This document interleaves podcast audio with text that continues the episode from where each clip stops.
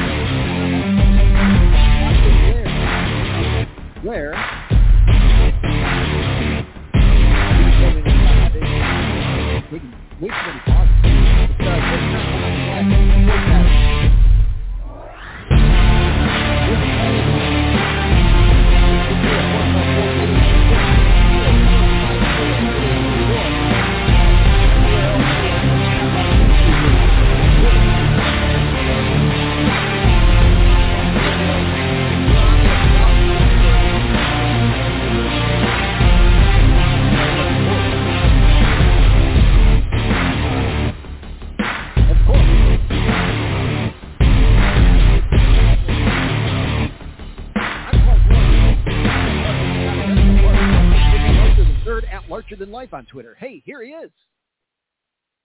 What's up, Clark? It's uh, good to be back. It's good, great to be here in the uh, city of rain right now.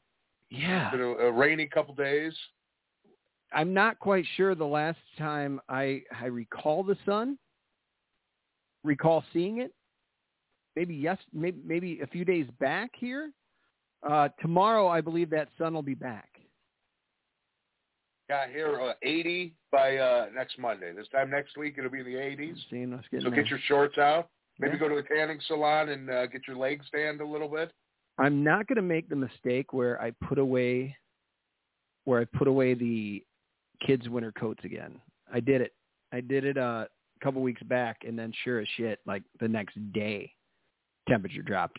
Winter coats right back out. So you're the reasoning for the cold. You, Yeah. You you you were the one guy because you know it's a lot like uh, the groundhog seeing the shadow. If if everybody just left their stuff out till like July, it would be beautiful in May. Yeah, it would be. Um, This is proven science.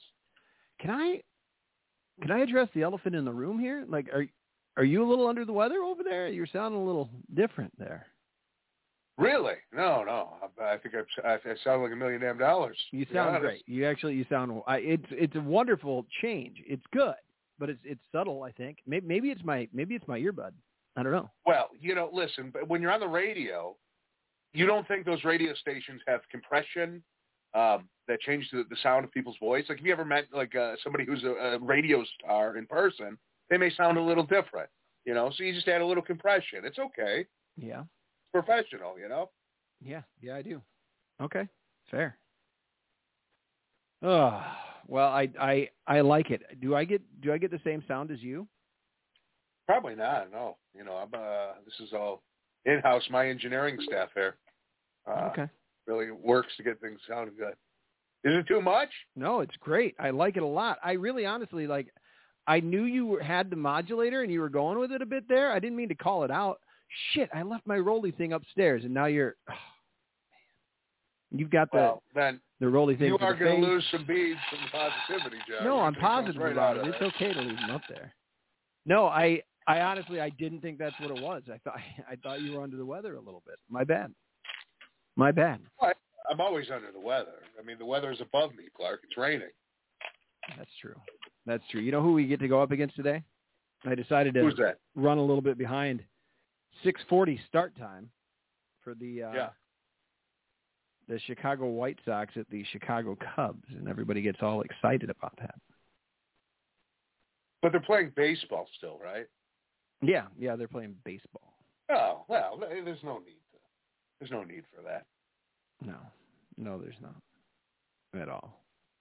What's well, up? the NFL draft happened this Woo. week, which is exciting. Woo! Yeah, it was. You know, the Bears made some good picks. The Bears made some bad picks. Uh, the Bears made some picks we don't know about. You know, who knows? Uh, but picks were made, and uh, we'll talk a little draft there today. Mm-hmm. We may even Yeah. have a draft expert come by later. We'll see. What's that? Oh yeah, yeah, yeah, yeah. That's cool. That's awesome. Great to hear. Shit, that's awesome. How you feeling? How you feeling about uh, Trenton Gill? It seems fine. Why not? Because I think I think I think we're going to be seeing a lot of Trenton Gill. What are you googling who he is? Yeah, he's one of the uh, he's one of those first couple picks. He's great. The Bears picked him in the draft. Yeah, the big pickup because he's going he's going to see a lot of playing time this year, which is uh, you know probably well hopefully Why do you or why do, hopefully not I guess why do you think he's going to see a lot of playing time? because he's a punter, Clark. You know he's gonna he's gonna get out there and he's gonna punt the ball and. Uh, we're we're getting, we're not going to be getting a lot of first downs, I don't suspect. So Is it You know, just me or why why why wouldn't you suspect a lot of first downs? because we're not a very good team. Oh, okay. Hmm. I think there might not be a lot of first downs because the field position is going to be pretty great a lot this season. After all the Yeah, well- interceptions, all of the uh, batted balls, it's going to go great. Are we, the secondary of the Chicago Bears just improved so fucking much. I couldn't be more excited. Well, they went from horrible to uh, potential. Yeah. I mean, we don't know how much they've uh, improved until these guys play. Um, Yep. You know, see how they are know. with the I game mean- speed. I'm still happy with my with my Super Bowl winning pick. Uh, I've got a I've got a bet on them. I'm still trusting that it's going to work out, and uh, we'll see we'll see how this all shakes out. I think I think overall, without being very knowledgeable about things, I think the Bears had a fine draft. I enjoyed it a lot. Well, obje- I mean, if you look at the reviews of most credible sites, the Bears had a pretty bad draft. Um, Oh. and, and the the general feeling is that you know that although the first two picks are good, you know, there's absolutely no help to a really bad offense, and that, that's where you want to start your build around. Um, I don't I don't think taking a cornerback and a safety in, with the two first round picks is, is um, really that big of a deal. I mean, they're, they're positions of need. There, there are things uh, that are going to help us in the long term. I found the third round pick to be outrageous. Yeah, Um, I've seen you. You've just been lighting him up. 25 is over the hill when it comes to a wide receiver, to a speed guy. He's never gonna. He's he doesn't stand a chance to do anything in the NFL. An atrocious third round pick.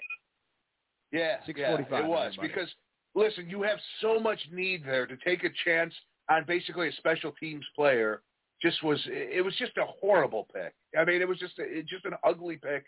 And I get it. My my my guess is they valued they evaluated him around a fourth round pick, and uh, there was some talk that maybe he could go in the fourth round, and they didn't have a fourth round pick, so they reached up and they grabbed him in the third round. It's just it, it they didn't need to do that. You know, this is uh, what do you mean one minute of the show and Al is already wrong? How do you turn turn off the uh, how do you turn off that chat? No, you, you leave it up for a while when something like that said, but when somebody when somebody throws it at, at at me like that, not liking my unfound Bears optimism. Hey guys, cloudy, cloudy, cloud. W. Wilson. Hello, y'all. Yeah. Um. Man, hey, if you're right, if uh, if if he's too old to be worth a damn and too much of a special teamer to be worth a damn, then so be it. But Oh, I, I mean, right the meatball in me is very, very happy possibly have another Devin Hester on our hands.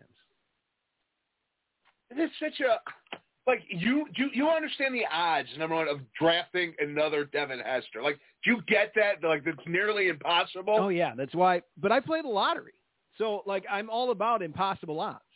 And how many times have you, you know if if you were closer to me right now, I'd strangle you. Uh, you Why you would you can't do be, huh? No, you wouldn't. because uh, you're getting me very upset over here. I'm gonna have to drink some uh, coffee. I haven't even got a sip of my first cup of coffee. There's a reason that you and I that you and I don't do shows in person anymore. That's true. We one time This is a true story. There was one time we were at a pre-meeting, hmm and you upset me so much because I said, you know, I, I think this Jesse Smollett guy is uh, uh, making this thing up. And you go, how? Why would anybody make that up? That's Why not exactly how it went. that? That's, That's not exactly wrong. how that and you went. got me so pissed off. My face turned red. I picked up a chair in my own home and threw it, not at you, but I, I body slammed the goddamn Straight office down. chair. And I went into my room, slammed the door, and it took 20 minutes to calm down. And then I'm like, who was right? At the I'm- end of the day, who was right? I'm like, I'm gonna leave right now. Uh, I so not that I was like hook, line, and sinker on this, right? But I mean, I was like, it was a good wake up call, that's for sure. That whole story, like, yeah, uh, people are still lying sons of bitches out there. I was, I was completely wrong on the Smollett, and I wasn't even saying that it was true. I was just saying, at the time, I'm like, I don't think you can say that yet, because everything outrageous seemed like it could be true. It was 2019 or whatever the fuck the year was then. Well, I did some research on this pick, and But- uh, I, I broke some numbers down. But the, I, the cat either ate it or I can't find it. I'm leaning towards the cat. Dude, cats tear up paper. I don't know if you realize it. Yeah. You know, I was a like kid. fucking You'd always kids. say you'd blame the dog for chewing the homework, but it's really the cats. Wilson wants to know, is Getsy a better play caller than Nagy? And Cloudy Cloud We has a good know. point. Cloudy has a good point. He goes, how could he not be? Yeah, we don't know, but I would wager yes. I mean, Yeah, if, that'd I be my bet. say- if you put a gun to my head to take a bet there, I would say most definitely. What if this fella Jones Jr. is 60% Devin Hester? 70% Then- Devin Hester. That's not bad. Then he's above average kick returner. That there you go. Field position, man. Justin! Fields in the offense with a competent play calling on him. I feel pretty good about that. If they have good field position behind him, I feel pretty good. Ah, yeah. Justin Fields was in was in on the scouting process with Miss Poles, with Ryan Poles. I al- I always say Pace instead of Poles, but he was with him, like he was there, like they were. They knew who they were picking. They knew what was going on. I think it's a really bad idea having your quarterbacks pick uh, players. I'm not saying he the picked the round. players. I'm just saying that he was in, and they know the types of players that they are picking. Dude, what? No. Yeah, like a pick. Patterson season. That's what I'm. I mean. Would you be happy if he had that? If he had like a Cordell Cord- Cordell Patterson season? sure. Okay. So, I mean, if you just go It's based on round pick. numbers and you go on statistics and you go on the fact of the matter, it was a bad pick. Could he turn out to be a great player? Yes, absolutely. That is in the realm of possibility. Is it unlikely? Yes. I think that our expectations for the Bears draft this year were at a certain place, and obviously, like we we've felt quite a bit of incompetence, some actual solid drafting from Pace here and there, but I think that that not having a first round pick after last year's excitement of the first round pick, I think a lot of people were hoping that the second round and the third round would be just like the first round and, and you wanted it to go a certain way. But the fact of the matter is the guy drafted differently because it was second round picks. And you're right. He took a chance in the third round without having the fourth round. That makes sense to me. Take your shot there. It's the third round.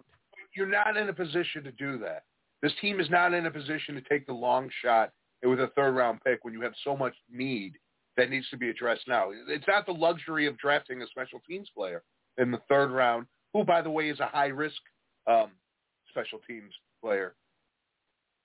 Whereas, you know, I mean, I really wanted Pickens or Pickett, whatever the wide receiver was. I think it was Pickett. Yeah, you know, yeah, yeah. And he fell to us He was he fell to us at uh, the 39 pick, and I was like, okay, they'll, they'll grab him here. That seems to be the right thing to do. We we we kind of got a steal, and I was 100% wrong because by the time we got to the 48th pick, he was still there. So obviously there was a, there was something in his evaluation that that really kept teams from picking him. I know there's some red flag issues, but I think those are the kind of risks you want to take with with his upside. And instead of taking him at 48, they they take uh, Brisker out of Penn State. You know, a really solid safety who who is going to make a difference out there uh, versus a risk at wide receiver. I'm not like I said, I'm not upset with that. You know, it, it, it hurt my sensibilities because I wanted I wanted Pickens, of course. but that was just a want from Al. You know, there, there's no reality to the fact that that was a good pick or not, uh, not a good pick. So you know, you get those two picks. It's like, okay, I see what he's doing here. I wish he would have done something on offense, but he didn't. And then you get in the third round, it's like, all right, something's good's going to happen here. And, and we get uh, Velus Jones.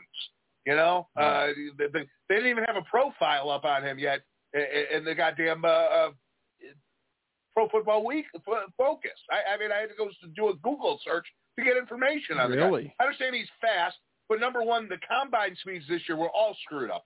You know, they they, they changed the way they measured time at the combines. They got a new guy, you know, uh, doing the clock. I don't know why they can't get like uh, Olympic professionals, you know, and, and have like uh, lasers and, and things that are going to give us actual you, data. Can you? Is that the the gist of that of the clock thing? Like I've only heard bits and pieces of it, but the the clock, it was run by a different guy. Is that the only issue with it, or did they start it after they like? Did they wait to start the clock until five minutes after the guys started running? I don't know. Like what's what was the biggest issue? Well, yeah, they they they, they changed up the approach they took in in the in the uh, clocking system, and you may say, well, who's a big? Is that a big deal? Well, this year had like one of the fastest draft classes ever. Um, okay. So it, it seems like there certainly was a little bit of a, a, a of a discrepancy. And if you, I know there, there's the two, there's like the combine, and then there's the uh, the, the pro days or the workout days or whatever the hell the other uh, draft uh, uh, day is, and those times had pretty big differences. So that, I mean, it does it does matter. Not to derail the draft talk here, but that that sounds very similar. That the things changed like that. Now you have the fastest draft class. In it's going to bore you for a second, but in baseball, Al, the the league oh, has yeah. a history of changing the ball without telling anybody. And a couple of years ago, it, they were hitting the snot out of it. Right, that ball was moving out there. This year, the pitchers are talking about the fact that the ball is bad in that they can't throw it. Like more people are getting hit in the batter's box, Al. It's creating more hit by pitches. Very similar to that issue. So anyway, he appears possibly his stats were inflated, is what you're saying. He's a speed guy, but he may not quite be as fast as you think he is. Yeah, he's fast. I mean, there's no question the dude is fast, but yeah, he may not be as as groundbreakingly fast as, as projected there. Um, yeah, I mean, look, it's it's just, it's just a bad pick. It's just a bad pick. But what are you going to do? It's it's been had. It's been made. Uh, we're we're, we're going to move forward from this. Hopefully, we will address the wide receiver issue in free agency. Uh, there's still there's still some players out there. You know, I don't know if I want Odell Beckham, but I wouldn't be upset if Odell Beckham became a Bear. Mm-hmm. Uh, you know, here, here's a breakdown from uh, Establish the Run, Evan Silva. Uh, absent from Thursday's first round following 2021 straight up for Justin Fields, Ryan Poles began his first draft as a Bears GM by drafting Gordon, who shined as both boundary and slot corner at the University of Washington, hey, which has consistently produced NFL caliber uh, covermen in recent years. Gordon and the physical safety Brisker were fine round two values. Yet Chicago's early draft offensive line ignorance hurts its grade. Uh, pathetically, the Bears turned uh, Khalil Mack into just Brisker and a 2023 sixth round pick. Already 23 years old, Jones projects more as a special teams than a receiver help. Poles did exhibit self-awareness of his bottom five roster by turning pick number uh, 148, 150, uh, 166, 168, 203, and 207, generating more draft throws. Yet the Bears' failure to give uh, year two quarterback Fields more tangible help was one of the offense's biggest disappointments. It seems like the new regime is setting up Fields to fail. I don't know if I agree with that. At very least, they're going to end up burning two years of Fields' rookie deal. Grade D plus. Okay. Well, D plus it is, Al. What do we do with that?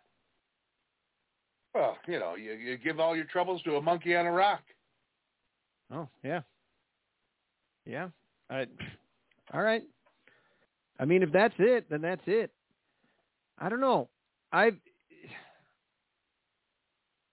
my my main thing. I enjoy the fact that they traded down, like later in the rounds, and I know that late round picks are all throwing something at a wall, but also there's 11 picks now.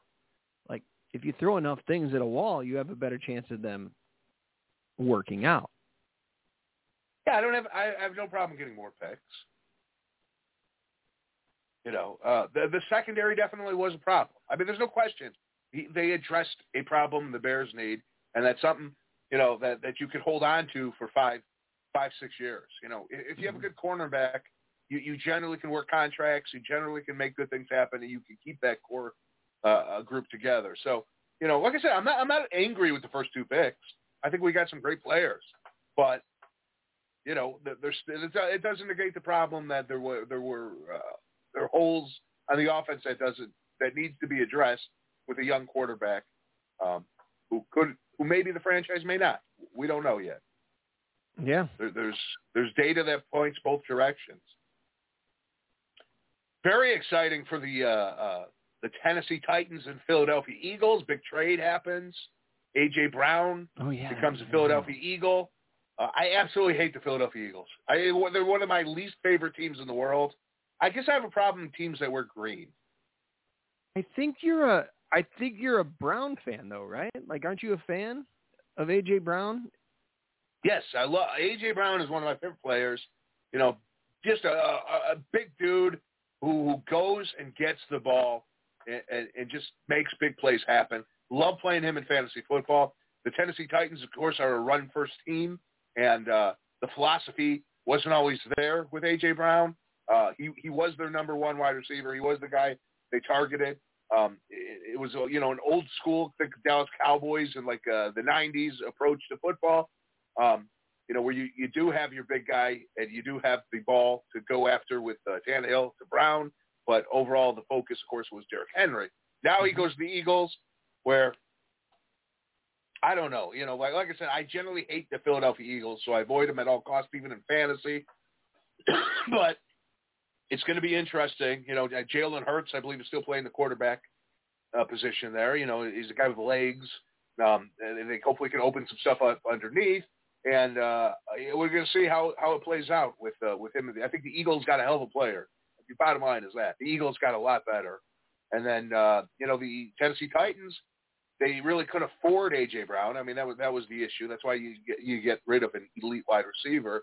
Is uh, the, the cost benefit wasn't there for the build of their team. Okay. Uh, but they go ahead and they draft a uh, wide receiver with their first pick, and uh, hopefully that that matters and it makes a difference there.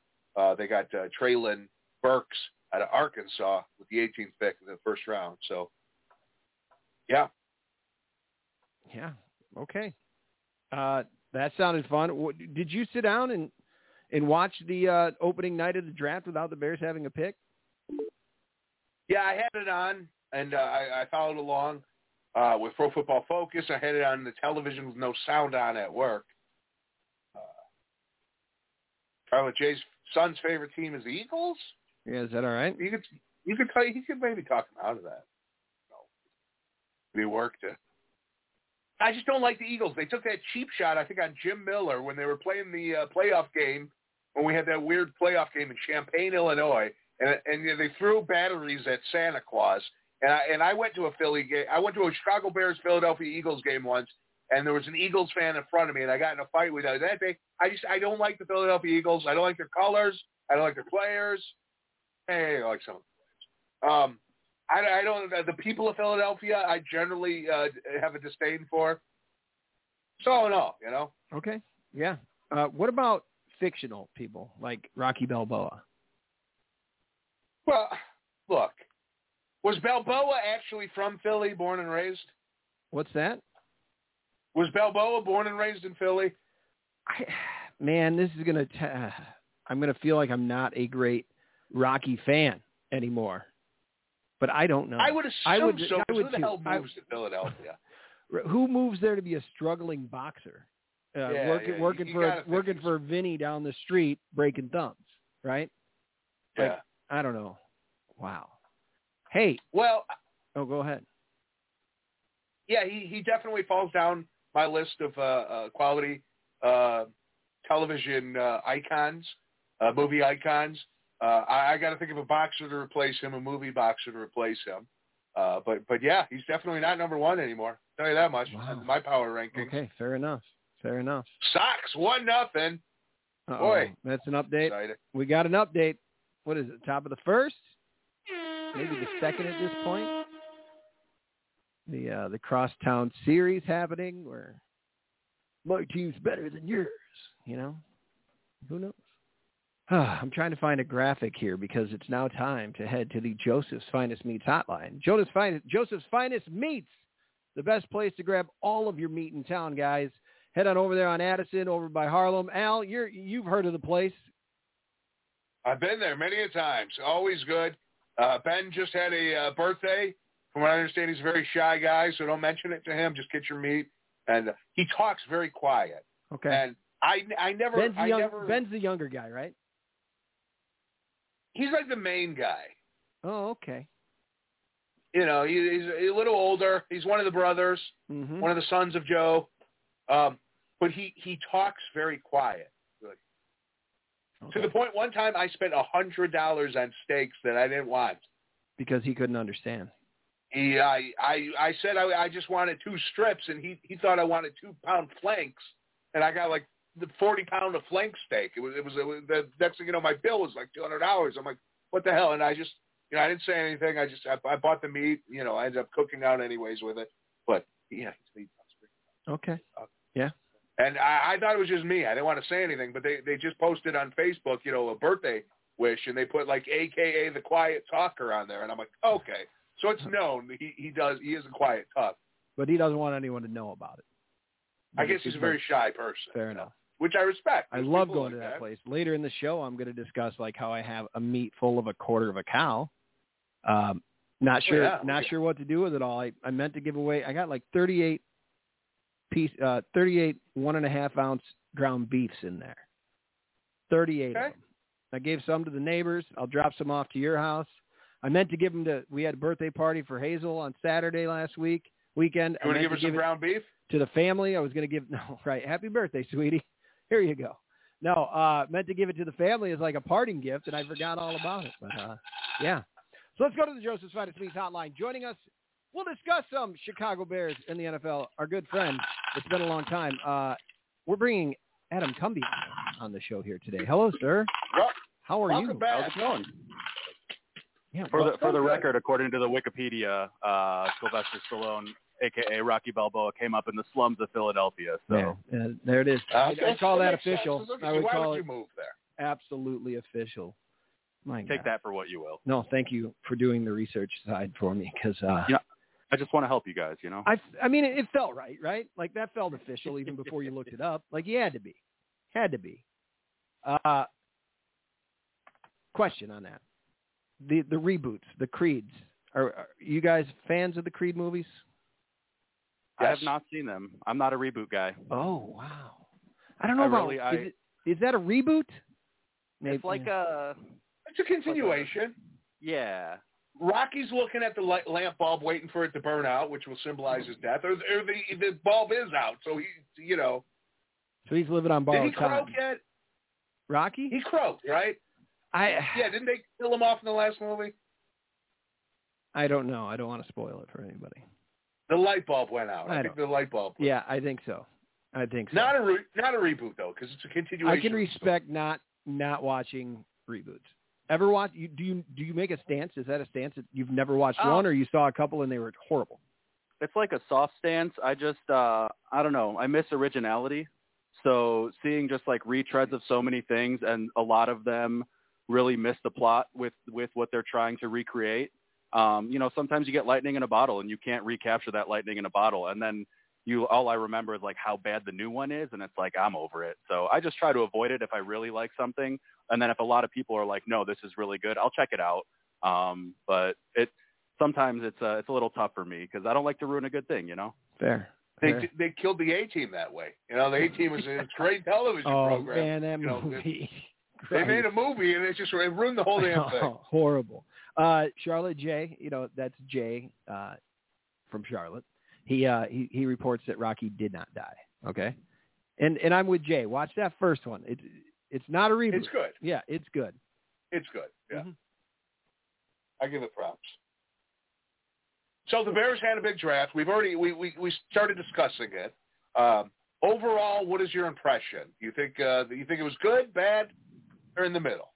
Um, I think it's somewhere in the middle, leaning towards better, and I think part of that is because um, I went into it not expecting. You know, there were a lot of like, we have to get a wide receiver early, we have to do this, and you know, I was Right. I was one of those people. Like, I, there's a chance that we might go defense early because, to be completely honest, I would much rather see. You know, like I'm more comfortable with a guy like Darnell Mooney and and Byron Pringles starting at wide receiver than I am about a Kindle Vildor or a Dane Cruikshank starting on Mhm. defense. So when you talk about those holes, and you know, it it was never going to be a one year thing. And you know, you you talk about you know they want to call it a build. It's not a rebuild. You know, the same thing with the Cubs. They're they're not calling it a rebuild, and you know, it's a rebuild. I mean, what do they have? They're, the the cupboards are barren.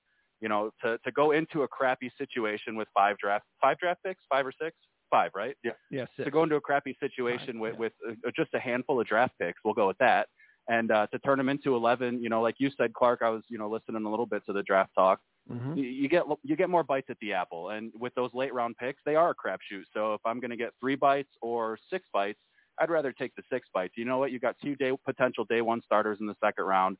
I like that. Velus Jones is obviously a reach, but you know that doesn't necessarily mean he's going to be a bust. It really matters how they plan on using him, and I think that's the big unknown that drives a lot of the skepticism in the draft is what are they going to do because we expected help for Justin Fields. What are they going to do to make that offense go without bringing in that expected help?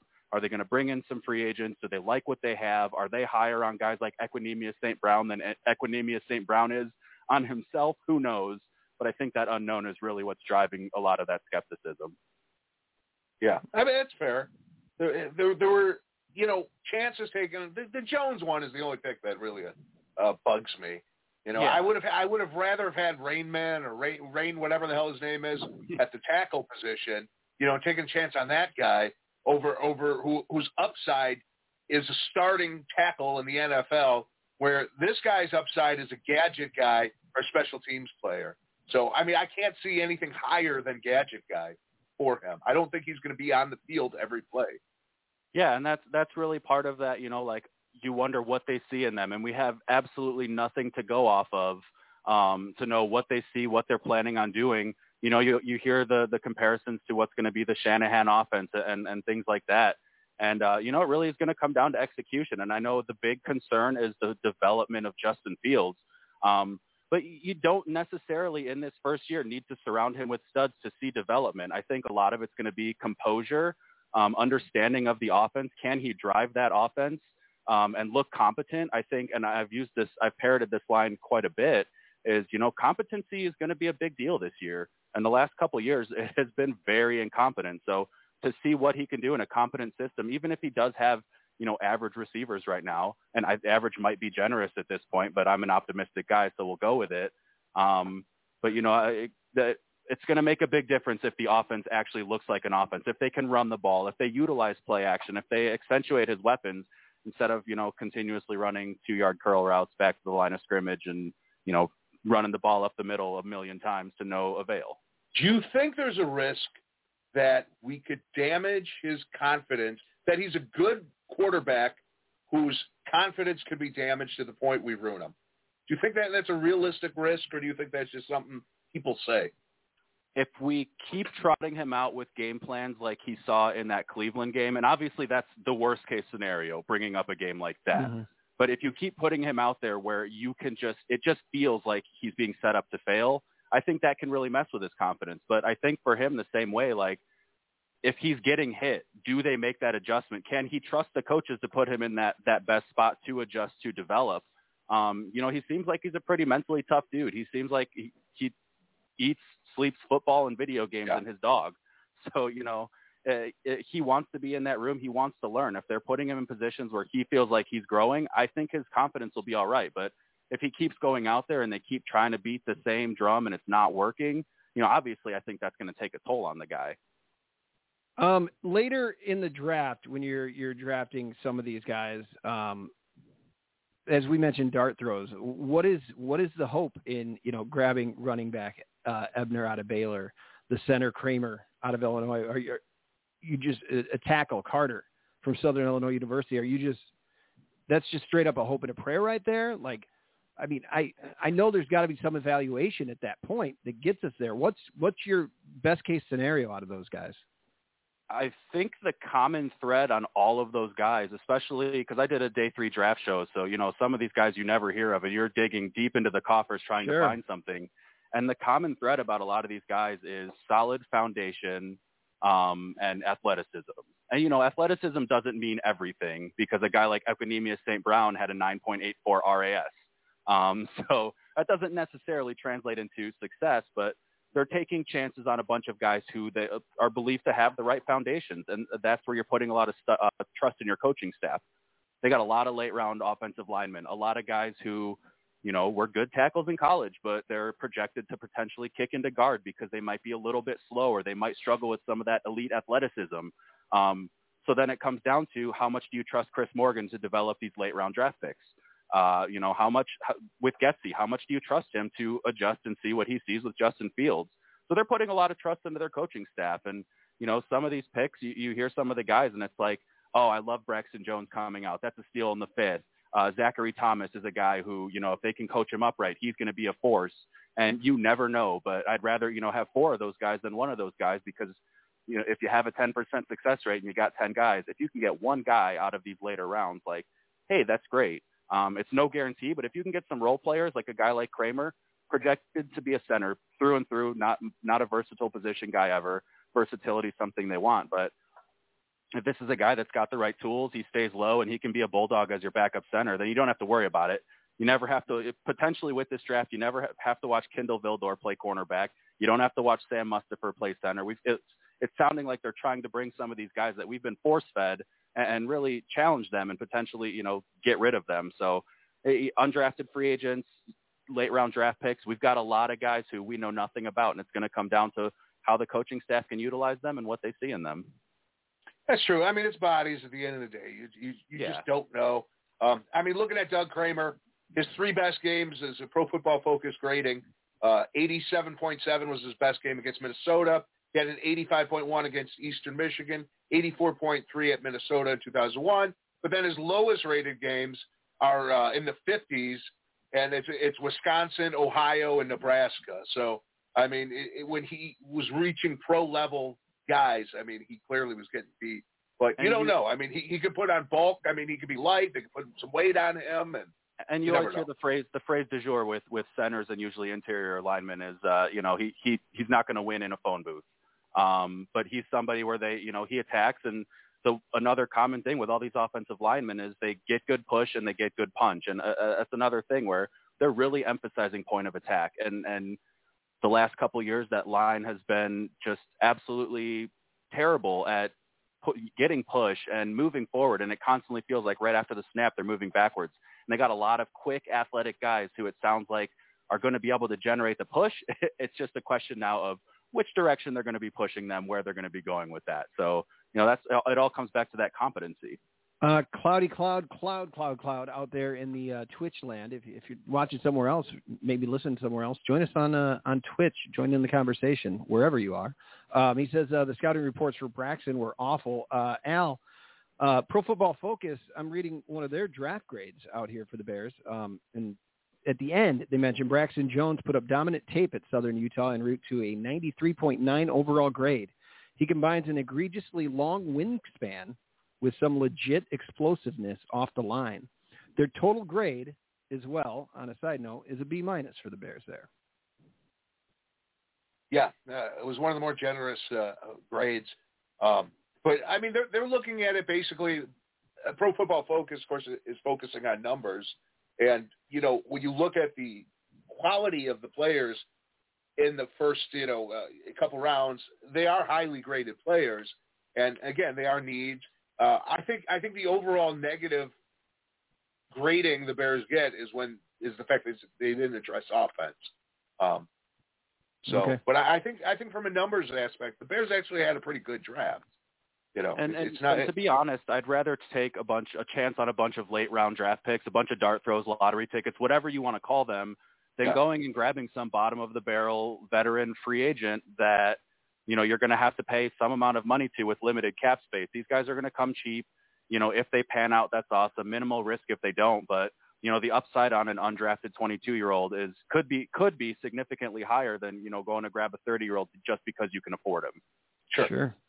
Um, Although I do think the Bears need to do something at wide receiver. Absolutely. One more guy. Absolutely. Yeah. I think I, I think that they're going to take a stab at a wide receiver um, and and one more lineman. They're I don't think they're going to as much as we see uh, Dakota Dozier mocked to be the starting Yeah. right guard.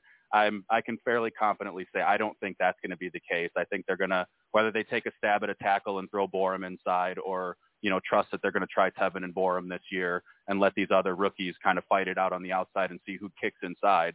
Um, they're definitely going to grab another one. Tim Anderson also just hit a home run for you uh-oh. Sox fans What's watching the at score home. over there now? Nice. Three, three nothing. Three to nothing. All right. Let me cover my Beautiful. cover my Cubs picture right here. We'll just go with the Yeah. Michael Jordan. Yeah, yeah, yeah. Let's, um, I mean, there's only a couple Cubs pictures that really matter. Like that, that one right back there. This World Series ticket matters pretty much right there. But that's all. I mean, hey, it's fine. When was the last time the White Sox won? I'm just saying. Uh, W. Wilson brings up the edge rusher they got has potential too. And my guess there is he's talking about Dominique Robinson. Al, 84 inch wingspan. whoo, Robinson Yeah, I, is one. I, I have similar. I don't like to brag. Nice So stuff. it's- Yes, that is incorrect, Larcher. I know that for a fact. Uh, that is one diced up 250 pounder. He may have earned just 69.2 pass rushing grade last season, but it was only his second year playing defense after switching from wide receiver. That's not a transition you see every day. And this is, uh, again, from Pro Football Fo- Fo- Focus right there. 81 on the big board rank. And he actually went from quarterback to wide receiver to to an edge player. Oh, no shit. He, he's he's moved around and he's he's an athletic freak. You know, they're talking about even before the Bears picked him that his coach was starting to tell him to watch Leonard Floyd tape because they're almost identical body types. Hopefully it's Rams Leonard Floyd, not Bears Leonard Floyd, but that's a different story. Um, but it, it, that that's the type of player that they're hoping to get. And you know, when they drafted Leonard Floyd, obviously he had that first round pedig- or that first round grade. Um, might have been a little bit of a reach on that one as well, but this is a guy that they they think has all the same intangibles, all the same athleticism. That's another one. You're putting a lot in your coaching staff, but he could really pan out to be a, a good role player, and he, he can sit behind some guys right now, so there's no rush.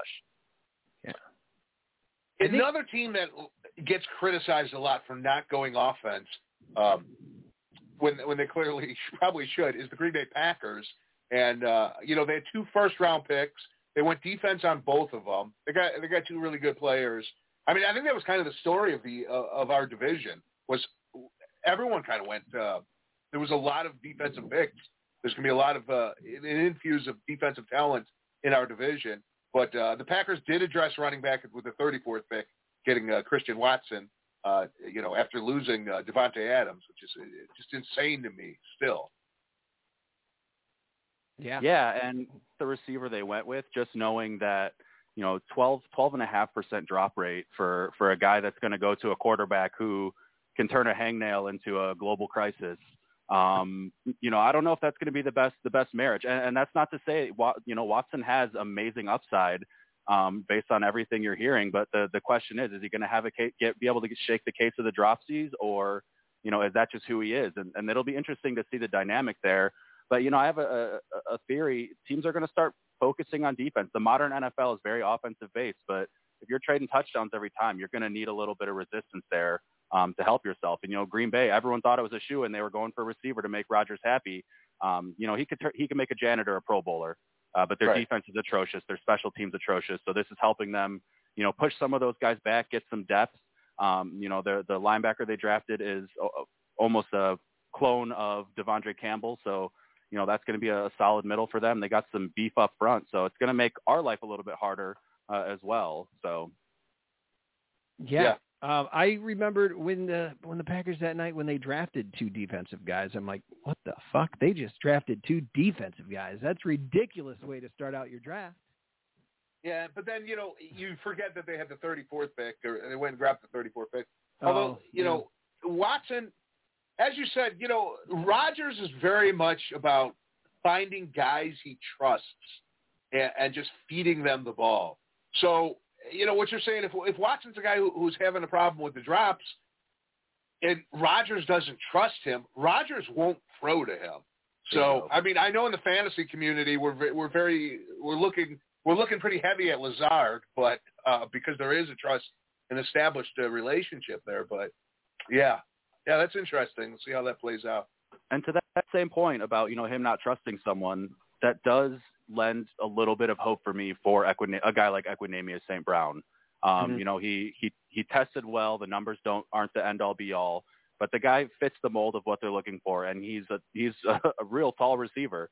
So if we can somehow harness that into a useful piece, again, he might not be a significant contributor, but if he can be a useful piece at this juncture, you know, it, it'll make a big difference having that big body. If he can catch the ball, you don't know if it's because of a lack of talent or because he just made the shit list and never got off of it. And that's what I'm interested to see with a guy like him. And the family is they're fitness fanatics. So they, they they're Yep. dedicated to football and, and, and treating the body as a temple. They remind me a lot of the uh, the Poffos, you know, the uh, the Macho Man family, where the dad, you know, sets the Olympic record, uh, the Guinness Book of World Record for for for, for uh, sit-ups. Macho Man, you know, it dominates the baseball. He's so good in baseball, he decides just to quit and, and go into professional wrestling like like his old man. And, and let's just hope we didn't get the genius. That's my only concern. But, I that we got Lenny Poffo. But the genius, if you had him, he'd be really great at like a pregame speech. He'd be the guy that Correct. like can. He may ride the bench, but he's given he's given the push. He's given the push there. Uh, did you ever did you ever wish that you could catch a frisbee that he threw out, Al, when you were at a at a live WWF event back in the day? No, Good answer. Jeez. yeah, never once, never once did I want to catch a frisbee from uh, Lenny Poffo. Um, Uh, the Li- go ahead. the Lions, you know, stick, sticking with the with, with, with the North, you know, the Lions with the second pick, they they get a, a monster at the edge at Hutchinson. They grab a wide receiver at Williams. I mean, I don't know who's throwing him the ball, but uh, they, they definitely have talent there. Then they get another edge rusher at uh, with the 46th pick, and then a safety with the 97th pick. So again, you're seeing that theme of defense uh, early for teams rebuilding. So Yeah. Yeah, and Uh, I think uh, you know a big part of that is is if the defense is terrible and you're trying to develop an offense, how true of a look do you get at the offense if you're constantly chasing, if you're constantly, you know, playing that one-dimensional style of football?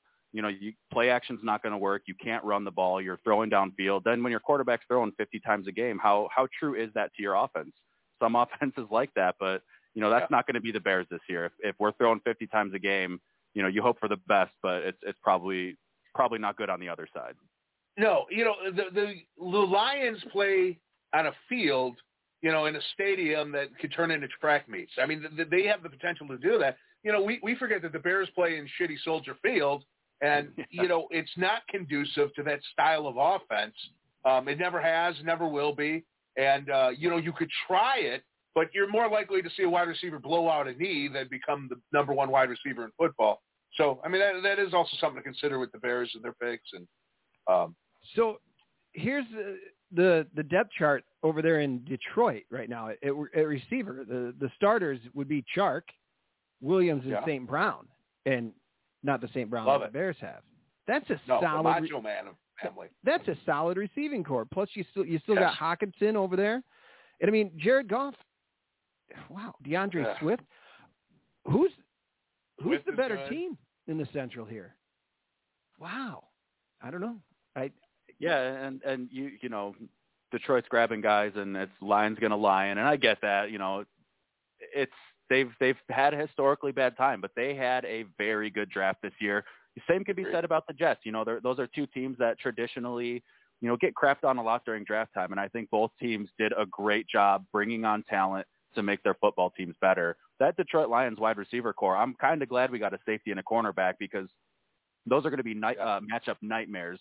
Especially, you know, you've got two dudes who can just absolutely kill you on the outside, and then DJ Chark, who, if he comes back healthy, uh, you know, he was a force in Jacksonville before that whole thing fell apart. So, yeah.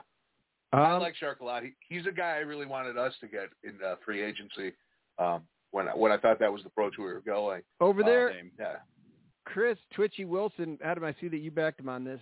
I don't know which one you backed him on. With bad incompetent coaching, the Bears won how many? And then, uh, and even more, Getsy was there seeing it too with St. Brown. He signed off on St. Brown, and that's uh, uh is it Equin- Equanimeous St. Brown? Equanimeous? You're you're the announcer, yeah. Equanimeous. uh, Equanimeous St. Brown. Um, so yeah, that's that's what I was agreeing with Chris on is the the whole Getsy point. Um, the the same thing about you know when when they were saying that Kadarius Toney was going to be on the block, and if, if you know if Tyke Tolbert says that that dude is not a problem and bring him in, then I would have no problem if they went and got him. I'm glad they didn't because he's obviously an injury liability, and you want to try to avoid that in a rebuild. Um, but to that point, Getsy has spent this time with St. Brown, so obviously, if he thinks he's enough of an asset to bring in, there's something more there that we didn't see go- that was going on in Green Bay. Yeah. Yeah. Okay. I. So Well, Pringle, you're making me feel more confident uh, Pringle- about about him. So That's good. That, that, that's what I try to do. You know, I try to be, I, I wouldn't say like a rational thought provider, but there's, you know, I try to shoot out as many unicorns and rainbows as I can because it's a dire situation sometimes being a Chicago fan in any sport. So whatever positives you can hold on. Sure. Absolutely. I do love the window behind you. That you got the good Chicago wood frame there. Yeah. You know that I mean that's in a classic Chicago uh, pad right there with the Got with the view of the, the roofs. back there, the roofs. Looking over some bungalows. Yeah. Yeah. Oh yeah. Oh, it feels good. Uh, I can't Couldn't see get that. the signal, so I almost had to go to the front room, but that's Nah, okay. there it is. Good There it old is. front room. I'm seeing. You don't you don't have the plastic on the furniture, do you? I mean that, that's classic Chicago no, front sir. room. As is, and this is ourlads.com that I'm on. I have no idea. You guys may know them better than I do, but Pringle, Mooney, and Jones Jr. is your starting three for the Bears. Uh, Brown sitting there behind uh, Pringle. David Moore and Dazz Newsome are all right behind those guys there. That's what I'm seeing. Al Jones is automatic currently slotted to perhaps be a starter on this team. No, come on. What are you talking about? What? To, quote, to quote Sylvia Soprano, Beck, Beckham, Olivia. Beckham Jr. you don't know what or do you're you, talking or do you, or about. do you, or do you also go after Lazard? You get the the Green Bay connection. Is that is that what you're you're wanting there? Wh- which would you prefer? Obviously Beckham. I mean, is he instantly your number one? Beckham? Yeah. What do you? Yeah. Right. I mean, Mooney's not your number one. essentially, I think, yeah. Is Mooney In a number one? Mooney Mooney is a number one. I, I do think that. Yeah. I, I think that he's shown the traits to have the ability to be so, but again, that's going to come down to how they utilize him as well. Because it seemed like even in that anemic offense, the guy was open. He was finding holes in the defense. You know, they they might not have let Justin look on that side of the field, but he, there was definitely a lot of separation. It seemed like every time he was getting out there. So, you know, he has that ability. He seems like he's up for the challenge too. So, doesn't seem like he's going to shrink in the moment. And there's some data that, that has shown that, that Mooney very well could be a a, uh, a star, an elite wide receiver. Um, we'll, we'll see. I mean, this is the this is the year to test everything. If he's a guy who's definitely uh, going to be tested, you know, he's a guy who's going to get the opportunity, and uh, if he proves it, he proves it, and that's great. Then maybe we don't even have to worry. It's a banquet. The the people were asking what was it, and the others others thought they saw a banquet there. He's drinking the Coors Banquet, Al. Mo- I know, uh, you know, talking about receivers, I know he's had some injury history. I believe he's still available. What do you guys think about Allen Hurns? Three, when he was healthy, you know, he was he was a fourth option, third, fourth option, but you know, he he's another guy who He was know, in Dallas. Is that right? He was in Dallas, I believe. He was Jacksonville or Miami also. Yeah, Jacksonville, Jacksonville sounds right. Jacksonville, Dallas, Miami. Yeah. I feel like I've lost some money on him. Yeah. Yeah, I like Why why yeah. wouldn't you why wouldn't you take a, a flyer on it then? I mean, And, and that's like that's another one. You know, those one year contracts. It's your your one year prove its, and don't add a lot Yeah. of guaranteed money if the injuries are a problem. But he's another big body who has produced in in an offense where, you know, we just at this point we might just need warm bodies because, like you said, Velus Jones right now potentially could line up in the slot, but it'd be a lot better if we can, you know, just have him come out there in sure. different role to start out. Um, you know, unless this guy really does have it, and he's just he was a late bloomer. I mean, he he improved from 2019 to 2021 after sitting out an entire 2020. Um, you you never know. Obviously, there's Wait. not much physical development left for a 25 year old, but uh, you know he could just be one of those raw guys who just kind of does the little things right, and you know that speed might kill in the right situations because everything else is flowing so well. What happened for uh so he set out 2020 and then in 2021 I see he was put on the uh injured reserve on on August 17th. What do you recall the injury there? I do not recall the injury, but I know that before that they were starting to rely on him a bit more as a wide receiver than a just returner. Um, you know, did a lot of returning at USC before he transferred. That was kind of his role. Um, and then they said that he they didn't really rely on him A early as wrist a receiver. but- injury, a wrist injury that will require uh it forced him to miss three months, according to Schefter, when it first happened. So The chat is talking up Shenault, who uh, I think is a, is a good option. Um, you know, I he- like he, he's, Yeah, he's he's a guy who uh, you know in fantasy you you want to get your low end wide receivers, the guys who aren't going to cost you a lot and still get opportunity. And he was definitely a fun play. Um, every every time I, I threw money at him, so uh, And he I'm, I'm definitely down on Shenault. He was another one they used in a lot of sets. So you know that versatility where they want to do you know some some gadgets, some trickery, whatever whatever they're thinking. Um, he's someone that lined up uh, in the backfield, got some carries, got some passes. You know, I'm pretty sure he's passed a few balls. So um, you know he he has a good skill set as well. So it's, it seems like so many Jacksonville receivers are you know they go somewhere else, and it's like man they were pretty good. They just fell Yeah. into that black hole of you know Jacksonville. Right. yeah, A Rob is still waiting to have a good quality. This is going to be the first year he's going to have a quality uh, uh, quarterback in his entire career. I mean, from high school on, the poor bastard has never had uh anybody throwing him the ball. You could argue Justin Fields last year, but there was clearly no connection there. right, Um, right. Yeah. Yeah, and that's that's one of those things. You know, you talk about the the wide receiver core is worse this year than last year, but then obviously with the with the gift of hindsight, starting last year having you know Miller in camp and having Robinson and Robinson basically putting up that nothing burger, like Yeah. yeah, on paper the wide receiver core is starting this after this draft worse than last year, but really your horses did not horse last year, so they were pretty barren to begin with, and uh, you know he's a non-factor. So at this point, he's you kind of look at it and you, you glance past his name, which might be the first time in his career you're able to do that on the stat sheet. Yeah. Um, go ahead, Al. The Vikings, um, they they went defense as well, getting a safety with the 32nd pick, a cornerback with the 42nd pick. Uh, they do get a guard with the 59th pick, and then a linebacker with the 66th pick. So again, th- that trend of uh, really building secondaries and pass rushes continues in the in the north. So Yeah. Adam, uh, before you roll today, and I don't, I don't know, that doesn't have to be now or anything, but uh, I wanted to ask you about if if uh, there's excitement, if the wrestling fan in you is, if there's any excitement about what's going to be happening in town here on June 26th with NJPW versus AEW going on down there, because my partner and I are have been discussing grabbing tickets and going to see this show. Yeah, uh, you know, I I don't want to brag, but a couple months ago on Reddit I predicted this, so you know I'm I've got I've got the link proof, you know, hash hashtag. I'm gonna Uh, I'm gonna need you to share that link because I, I do like my I like my browsing some Reddit around there. That's he good. uh, Um, he he also projected he projected the name too, right? Didn't you? I, yep, yes sir. yeah, look at that Did whole damn really? thing. oh, that's amazing. So uh, uh, uh, honestly, let's let's you know get this out of the way. It was mostly when they were announcing the Ring of Honor purchase that that was my prediction for that announcement. But it was just you know the clairvoyance. I saw it a few months in advance. But uh, no, I'm I'm very excited. It's it's it's a great time to be a wrestling fan. Um, you know, for a long time growing up, wrestling was taboo. And then it became mainstream. Wrestling became cool, and then it fell off of a steep cliff very quickly. And it's really nice now to see so many companies, so many companies, so accessible.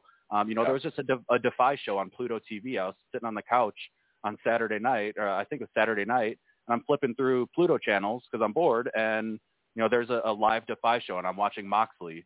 It, it, oh, it's amazing that the accessibility of everything, the things online. You know, Twitter is such a great resource, as toxic as social media can be, to to share some of these awesome videos that piques your curiosity and makes you want to check out a wrestler. That's how I got into you know, Orange Cassidy a long time ago is I saw lazy kicks one time and I'm like, man, this is so stupid. I love it. Um, Well, Not and- everybody has great opinions. I mean, it happens. yeah, but it, you know, it's like one of those things where I never would have seen it on my own. I never would have went and seeked something like that out. And then I saw it and just the absurdity of it. I'm like, this is so dumb that for me it loops back around to like, all right, cool. Um, you know, it's it's a great time and seeing something like this where two of the biggest companies in the world are going to be working together. You know, NJPW they they slowed down a little bit after COVID, but they were riding an extremely hot wave.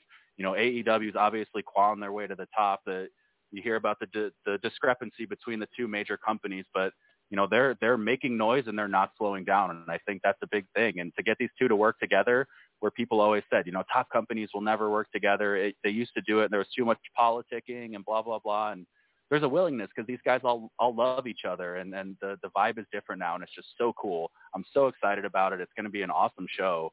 Um, It- you know, and they're doing a lot more domestically now, which is so much fun. you know, you you mentioned the politics, which is interesting because, you know, it it it it's true that there, there's a willingness to work together, and you know, uh, New Japan is now carrying the AEW television show on their streaming service in Japan, exposing that audience to to uh, uh, our our product here in America, and, and it's That's a great relationship. But when it comes down to booking, you know, how is it? How is that? po- Is the politics going to become an issue? Because that's when it gets real. You know, if you have Okada say going up against Daniel Bryan, you know, and you and you're Tony Khan and you really want Daniel Bryan to win that match, eh, which which would be crazy. You know, I mean that's an that should be an Okada win. Um, you know, I mean, does it fall apart? And that that that's when uh, it gets really interesting. And I think that's where there's. Oh, go, ahead. Sorry. Go no, ahead. go ahead. Go. I was No, gonna say, I just I no. think that's where there's more. Um, you know, a lot of these guys work for the same companies. They they have that that relationship that you know is going to be a little bit more beneficial in an instance like this, where there might be they might be butting heads, but you know if if two good friends are going up against each other and it starts causing this issue, they might be able to allow cooler heads to prevail. Where it's like, listen, th- you know, be able to justify it. They're going to work harder to do that, I guess I should say, because in the past everyone was enemies.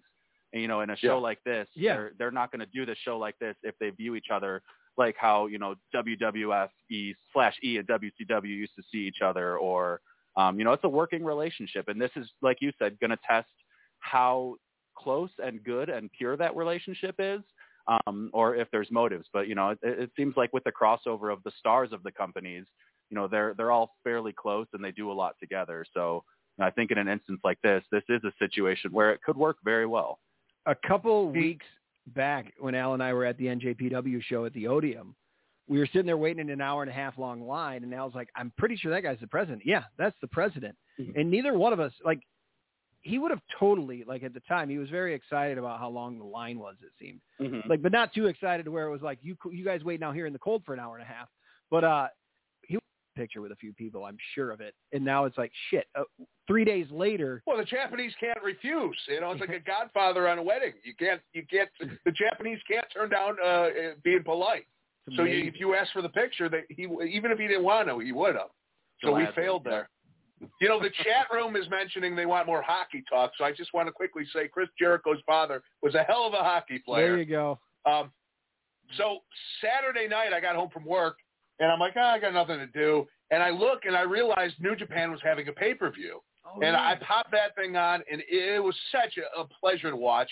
Go out of your way to see uh, uh, uh, Tanahashi versus uh, Ishii for the United States title. That was an amazing match. I mean, they, they, when Ishii's on fire, Ishii's uh, absolutely one of the best there is. And Tanahashi, you know, the ace of the company for a decade, basically the John Cena of New Japan, you know, fighting over the United States title. Great match. Check it out. And, of course, the uh, main event killed for the world title uh, of uh, Okada versus Naito. But, uh, yeah, So- She's on another level right now. Absolutely. yeah. Yeah. He has some stinkers. You know, there, there are times where, like, there's, there's just, you know, there's no chemistry. Uh, but, man, that, when that, that guy's just so fun to watch. Just a little Yeah, he, bit. you look at him and you don't you do- yeah exactly you, you don't expect it when you look at him and No. then he goes out there and some of the stuff he does it's just like man you, you know one of those he gets it So When I first started watching New Japan, it was like a G1, like, you know, five years ago. And Ishii would come out, and I didn't have sound on. I'd be like, look at this guy. I would just make fun of him. You know, I'd be like, oh, this is what I'm supposed to be watching, you know? But, yeah, yeah he's he looks like uh, the guy in Austin Powers who throws a shoe there you go. Yeah. I'm looking for tickets for uh, uh, AEW versus NJPW Forbidden Door. Uh, great call on that, on the name and everything. Uh, the 300 level right now, 102 can get you in the door up there on StubHub on the uh, secondary market there. Uh, if you want to sit down in the lower levels, there's a couple for about 289 in, in the 101 section, which is like center aisle. And then uh, 400 is, is the price there. There are tickets right now on the secondary market for just under 500 bucks for uh, the first through fourth rows. So that's about where ticket prices are right now. They're going to sell that thing out, right? I don't understand why they can't give us the actual ticket prices. Why is it such a Do we have fucking to wait? mystery? Do we have to wait Put it on until a website. Friday morning, 10 a.m. We're both logged in. We used to be at, we used to have when the first all out. the the all in. We had to. You and I were each logged on. I think we were on t- 15 different devices total, trying to Yeah. get logged in, get tickets, and we ended up with tickets. Pr- pretty good ones for that show. But uh, now they only allow one per one per user. So it's a different ballgame, but you're not going up against so many people. I don't know if it's going to sell out. I mean, I assume it, day one sellout. I think it will sell out. But is it going to be a day one sellout of the United Center? secondary markets are such a they're such a um a crazy like what is that they're, they're setting their own price right now right like are they concerned that it won't sell out so they have it a little higher right now to save They're that betting on futures. Yeah. yeah i don't know uh charlotte j just said that uh his son asked today to find him a wrestlemania ticket for next year where's next year's Oh, yeah. at Uh, L.A. yeah, LA. the Hollywood. And, uh, yep. wow yeah that's some serious mob right there that's great It's it's it's pushback for all those times that Jay says talk less wrestling. Yeah. there it is. He's about to find out. Uh, Roman Reigns may still be champion there. Who knows? Um, Might be a good spot for the Rock return. yeah, that seems about that. That's what we're. That would be the plan, right? That's what you would think.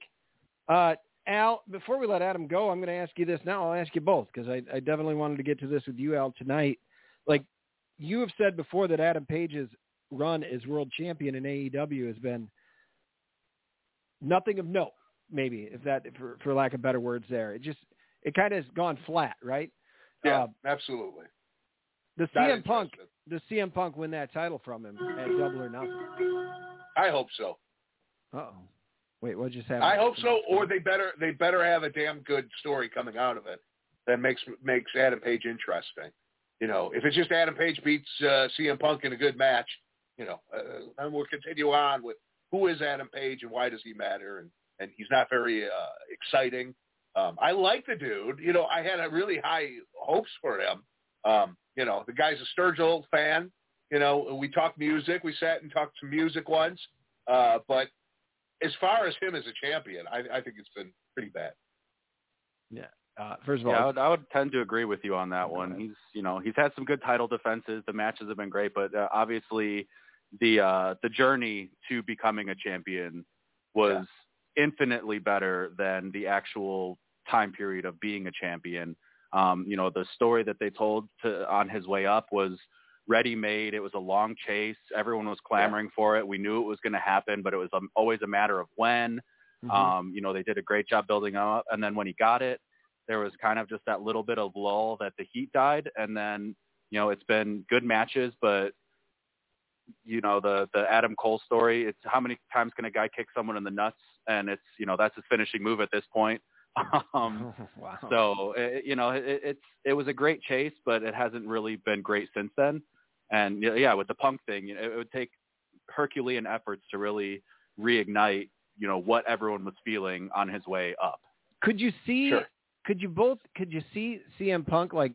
I mean, his first speech out at the United Center when he first came out uh, was about the guys in the locker room and wanting to wrestle them, and it's been obvious that he, he's wanting to get build these guys up and put them over, and you know that's what he sees his job as now. That's what he can leave for wrestling at this point. Maybe that's what he wants to do is that Herculean effort to put him over.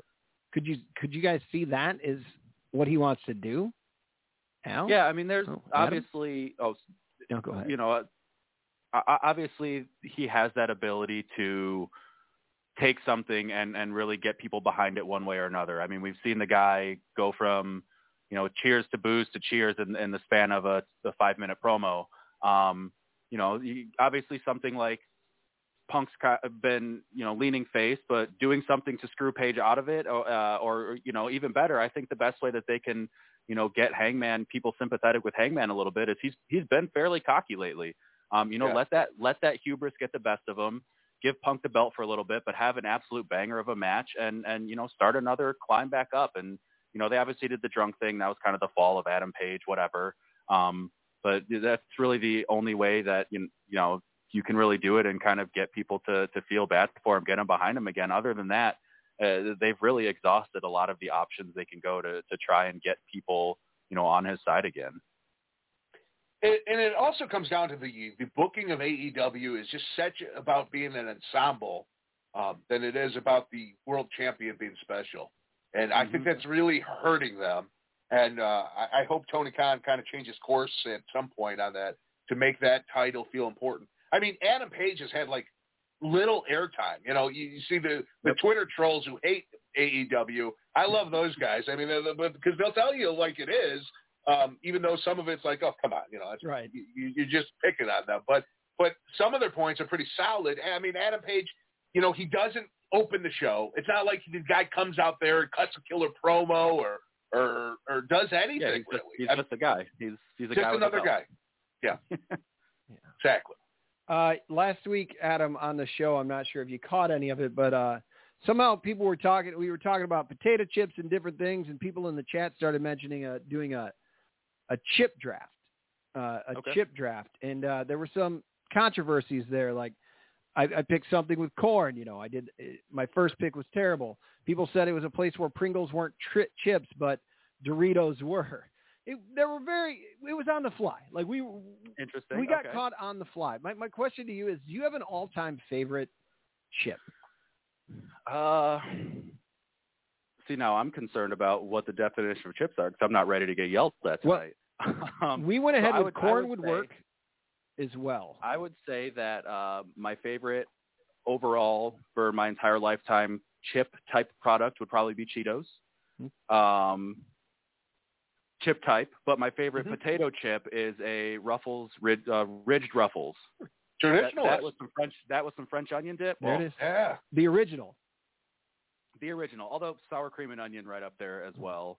Um, I yeah, the the Ruffles. I'm just a Ruffles Ridges guy. Those those ridges hold so much dip. I, you know, this could be a commercial right now, like uh, you know, ooh, deep ridges. um, but yeah, no, I'm I'm a, I'm a I'm a simple guy. Always when it comes to pretty much everything. So throw some Ruffles in front of me. I'm a happy dude. Yeah, and of course, Jay, you're gonna yell at me no matter what. I get it. Last week, there's Jay in the Twitch. He's down in Charlotte.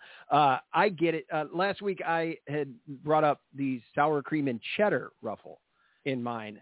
But then I was at the store doing actually some chip shopping. I ended up going with Kettle Original and Kettle Salt and Vinegar. Very good. Yes, absolutely. Uh, and I saw the sour cream and cheddar uh, ruffle, and I wasn't. It, it, it didn't do anything for me. I Gross. walked past. I Okay, didn't it- go for it. It tastes like wet sock smell.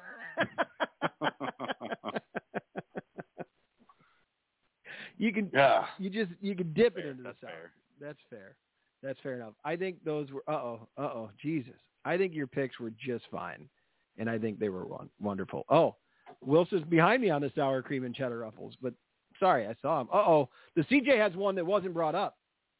Vitner's hot crunchy Vitner's. curls. All right, I'll give him a go. That's like a that's like a deep cut, you know, and you're sitting around, you're talking about like old music, and it's like, oh, you remember this song? That like Vitners is a deep cut where you're never not happy to hear about it because it's like, oh yeah, back in the day, like get a hot dog and a bag of Vitners with an RC, uh, Oh, yeah. you know, down down the street. Absolutely. Uh, I like this Classic from Pe- Chicago. Peoria Matt down there. Don't torch me on this, but I bought a bag of horseradish steak chips, and they weren't bad. All right, I like not bad on something like that. I could see them being good in like a small dose. Here's You know, it's fun in Japan. Go, going to Japan and going to the Oh. chip aisle because everything, all the all the fi- all the chips are crabfish and like you know uh, salmon chips and wow, that's great. Here's um, a quick snippet on being a parent when it comes to chip chips. So my my daughter hasn't noticed the difference in the bags yet. So if I have Cheetos on me, uh, she'll come and ask, "Are those the spicy ones?" And if I want to eat all of them, you're sure as shit are they are the spicy ones, whether they are or not. That's there's your dad tip of the night for any any dads out there. That's, if you're on our that's quality. video. That's quality. Absolutely. Like yeah, these are the spicy ones. Um, we just found out Charlotte J actually started the coronavirus. Uh, he bought some hot dog flavored chips and dipped them in ketchup. And next thing you know, Corona. Breaking news. Oh man, that's now it. we know. Now we know. Yeah, we do. Oh, that's great. Oh, Clark, Adam. Clark Lang and Uh-oh. his kids are going to lose some of the positivity, dude. Wait, why? Why do I lose him there for for You're lying to the kids. That's not lying. It's not lying. I mean, it's lying, but I mean, it's it's how it has to be. Um, Clark man, is just ensuring that he is not allowing his child to have unhealthy snacks That's to it. provide for the most healthy future possible. although some days when I'm able to go pick Hazel up from school, I'll bring a bag of Cheetos with, and I mean, you just got to plan for the way home that that's going to be all over. Like it's it's done. It, the Cheetos get on the hands, then they get it, it's it's everywhere, and it, it it's great. I'll do that once in a while, but other times, yeah, those are those are my Cheetos today. It just Hey, if happens. there's a place to shed Cheeto dust, it's outside. So yeah, well played, well played. Absolutely. Adam, thank you for joining us. Al, do you, you have Yeah, any, buddy. any last draft thing that you wanted to catch here? Or? Sure. Last point. What do, what do you think? Uh, I loved it personally. Uh, all the quarterbacks just falling, just dropping, free fall of quarterbacks. It was fun to watch. I think that this year was probably a best case scenario for those quarterbacks because for traditionally teams have reached for need at the quarterback position Thanks, and it's Dad. created unrealistic expectations for some of these guys who just aren't ready. Um, Yeah. I think, you know, a lot of these guys going in the second, it's going to allow a little bit more patience, um, whether it's from the front office or the fan base. Not that the fan base's opinions really matter in an instance like that, but it's going to uh, afford them a little bit more time, a little bit more leash, I think, to understand that, hey, I was a 10th pick in the second round, not the first round. Give me some time to develop. Um, you know, some of those guys, if Desmond Ridder goes top 10, you're expecting Desmond Ridder to be a knockdown, drag out quarterback from day one. Um, you know, you, you want a guy who can start, who's ready. That that might not be the case. So I like seeing them fall for the purpose of I'm you know tired of it being all quarterback all the time, and I like seeing it fall from the the sense of it's really going to benefit these guys in the long run because I think it helps take some of the pressure off of guys who might not be ready for that pressure from day one. Awesome. That's a hell of a take. I, I never really considered the expectation uh, uh, factor, which which does make a lot of sense. You know, when you quarterback, you get him in the second or third round. You know, there's not the hope that oh my God, we just put all this capital into a, a top ten pick. Um, yeah, so I, I like that point a lot. Yeah. Good stuff. Yeah, I, I, I think it just it it it loosens things up for them a little bit, and I think that goes a long way for for people who already know that their their backs are a little bit against the wall, as opposed to being you know a, a consensus number one quarterback pick. Yeah. Uh, Adam, uh, you have some. Uh, you just got a, a pretty solid softball announcing gig, right? Yes, sir. So I uh, am officially taking over the Forest Park No Glove Nationals, the 54th annual this year. Uh, so I will be broadcasting every single game on Field One. Um, that will be about two dozen games from thir- uh, two play-in games Tuesday night in July, the last week in July, and then Thursday through Sunday, uh, the last full week in July. I will be doing 20-some softball games on uh, Twitch, Facebook, YouTube. So I'll have some links over on my Twitter. You can definitely check them out uh, down good. in July. But it's going to be an exciting time. It's a it's a great time. 16 inch softball in Forest Park.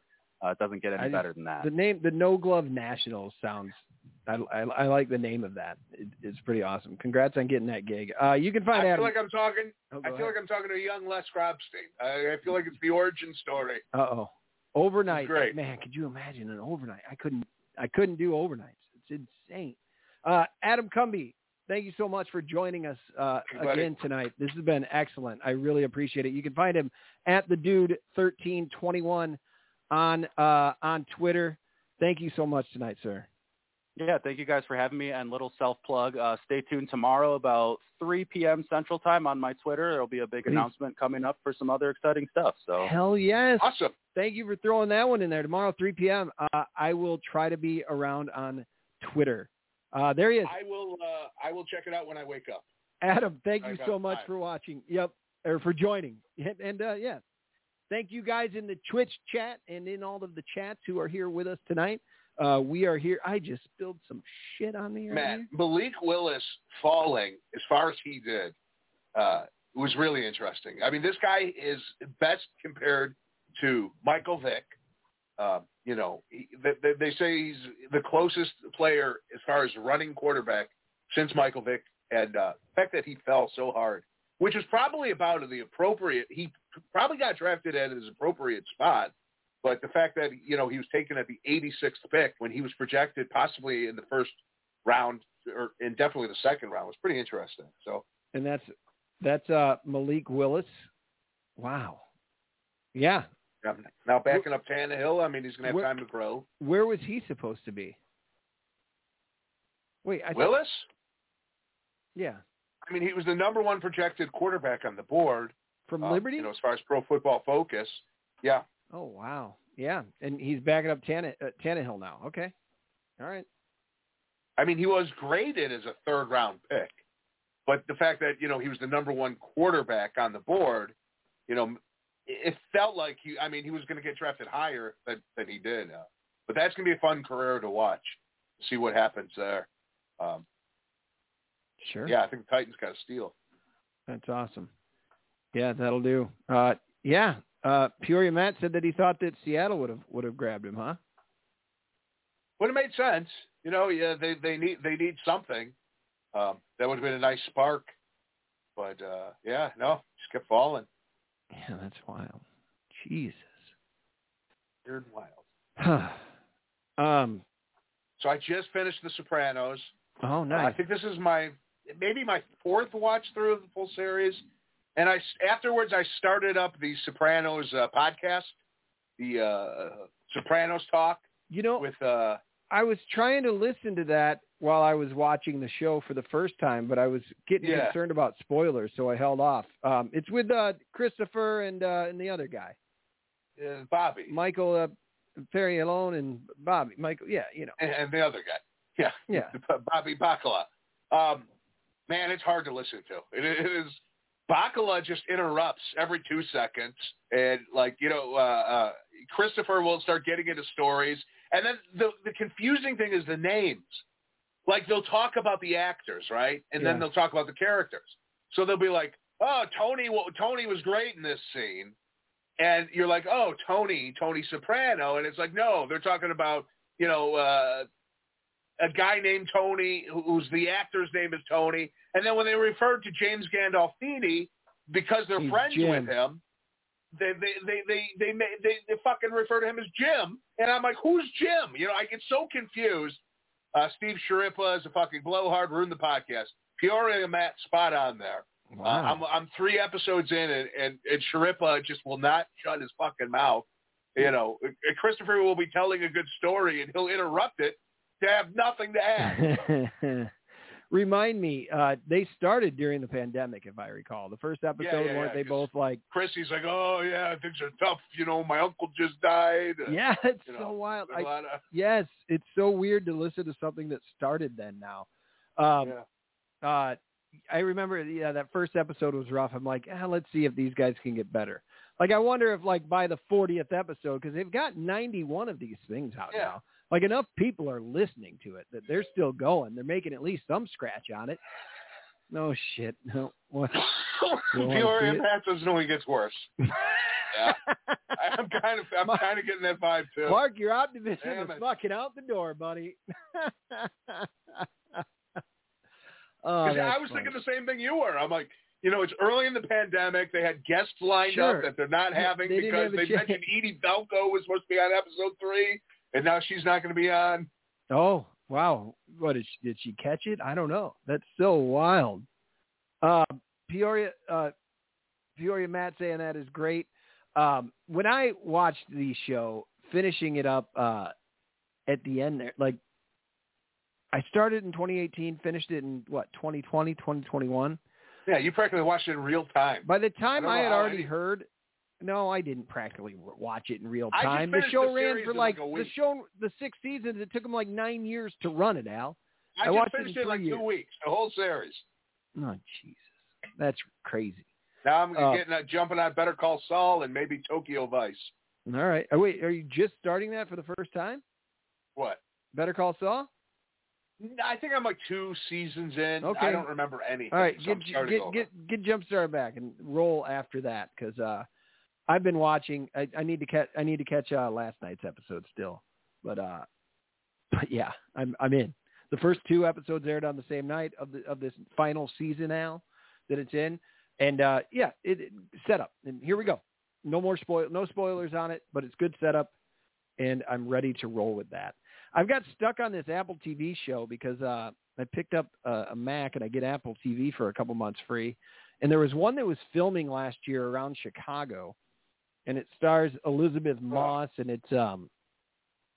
I didn't know who Elisabeth Moss was to be honest, and uh, produced by Leonardo DiCaprio. I had knew that it was a time traveling thing. I had seen a scene being filmed out by the Adler Planetarium when I was leading a tour out there, and uh, everybody had umbrellas on. It was weird. It was sunny outside, but everybody had umbrellas out. Um, that scene showed up at the end of the first episode, and now I'm like Yeah. three episodes in. It's a, I don't know, kind of time travel ish is the uh, is the story. I don't know. I don't know. Hey, somebody's here says uh, Tokyo Vice was great. Al just finished it. That's right here. Everyone's telling me I, I'm going to love that show. What's so Tokyo I'm- Vice? It's like a journalist who goes to Tokyo and uh, like uh, uncovers some happenings with Yakuza, and uh, you know gets drawn into like uh, the mob there. So um, that's what I know. That's what I heard. Some, how somebody described it to me. Uh, I don't know if that's accurate or not, but I, I haven't watched a single episode yet. But, HBO you know, Max. That's awesome. You still got it? My uh, yeah. You still got the Max or? I don't know. Oh, I don't know. Patrick talked it up to me. Uh, Oh, so it was one of the it. people who talked it up to me, so I assume I have access assume to it. it's around there. but- Oh, I started the movie, Al. Ten minutes in, Batman. huh? Oh, the movie. Yes. The movie with the Sorry. the guy that we yeah knew yeah. Ten minutes. Yeah.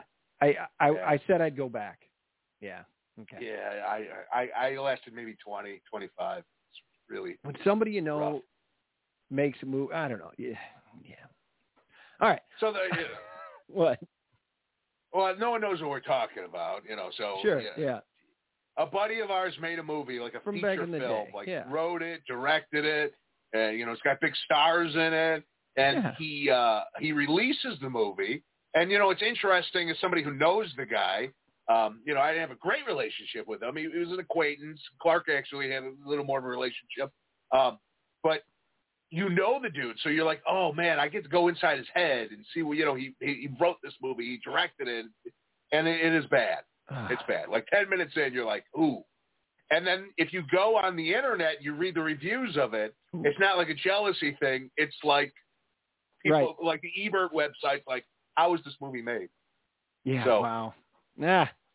I mean, good for him on make like getting that done, being able to do all that. That's crazy. Um, And then I had another friend, and So I don't ahead. know, maybe I'm the asshole here. You, you, this is Judge Clark. I need, I need your ruling. oh boy, he you know on- I'm not a man of goes on- opinions here. Like I have trouble having an opinion on things. Go ahead. Yeah, you do. Uh, you, you're the worst Oh, judge ever. a bunch of te- So, you uh, teasing him. What? Come on.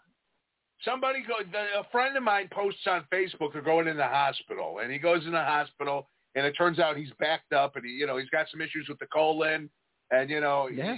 there's daily posts about about his A concern for a concern for a lot of us getting our age. You know, like that's a concern.